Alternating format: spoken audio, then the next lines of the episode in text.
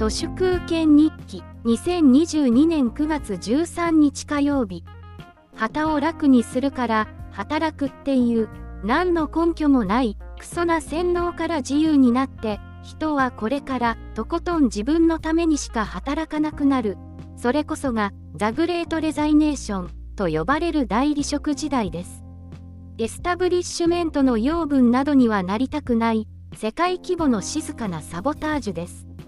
政治も経済も何もかもが粉飾であることがバレてきました。SNS もアテンションエコノミー、つまりエスタブリッシュメントのページビューや再生回数に貢献するためにだけスマホを持たされ、時間と注意力を奪われて彼らの養分となることに加担させられています。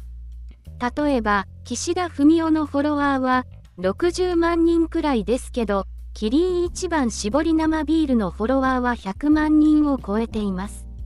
大酒飲みよりも酒そのものの方が大衆のアテンションを喚起するパワーは強くて大きいんですね。iPhone14 も円安の影響で18万円くらいするらしくて、花から iPhone なんて欲しくない、今持っている仕事用の iPhone12 を今すぐ捨てたい私としては、 iPhone そのものが高いからというよりはアテンションエコノミーの養分になりたくないので iPhone が欲しくありません。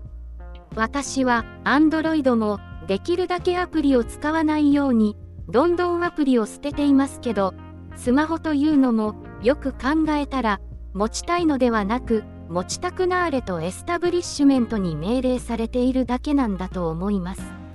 かけがえのないアイデンティティだと思い込まされていたものやことの多くは大きなシステムの養分になることでしかないことがはっきりとしてきました。アイデンティティとやらは時代の生き方と結びつけられ、とことん時間とお金を散奪され続けるアテンションの奴隷になってしまいました。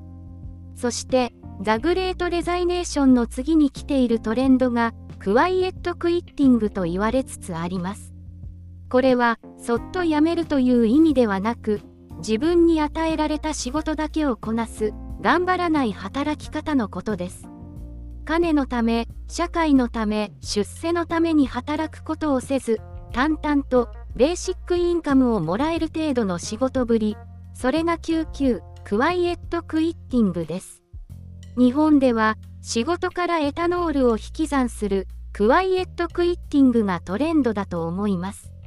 日本ではノミュニケーションが金のため、社会のため、出世のための働き方そのものです。ノミュニケーションからのクワイエットクイッティングが当たり前になってきました。本日は以上です。ありがとうございました。人の行く裏に道あり花の山。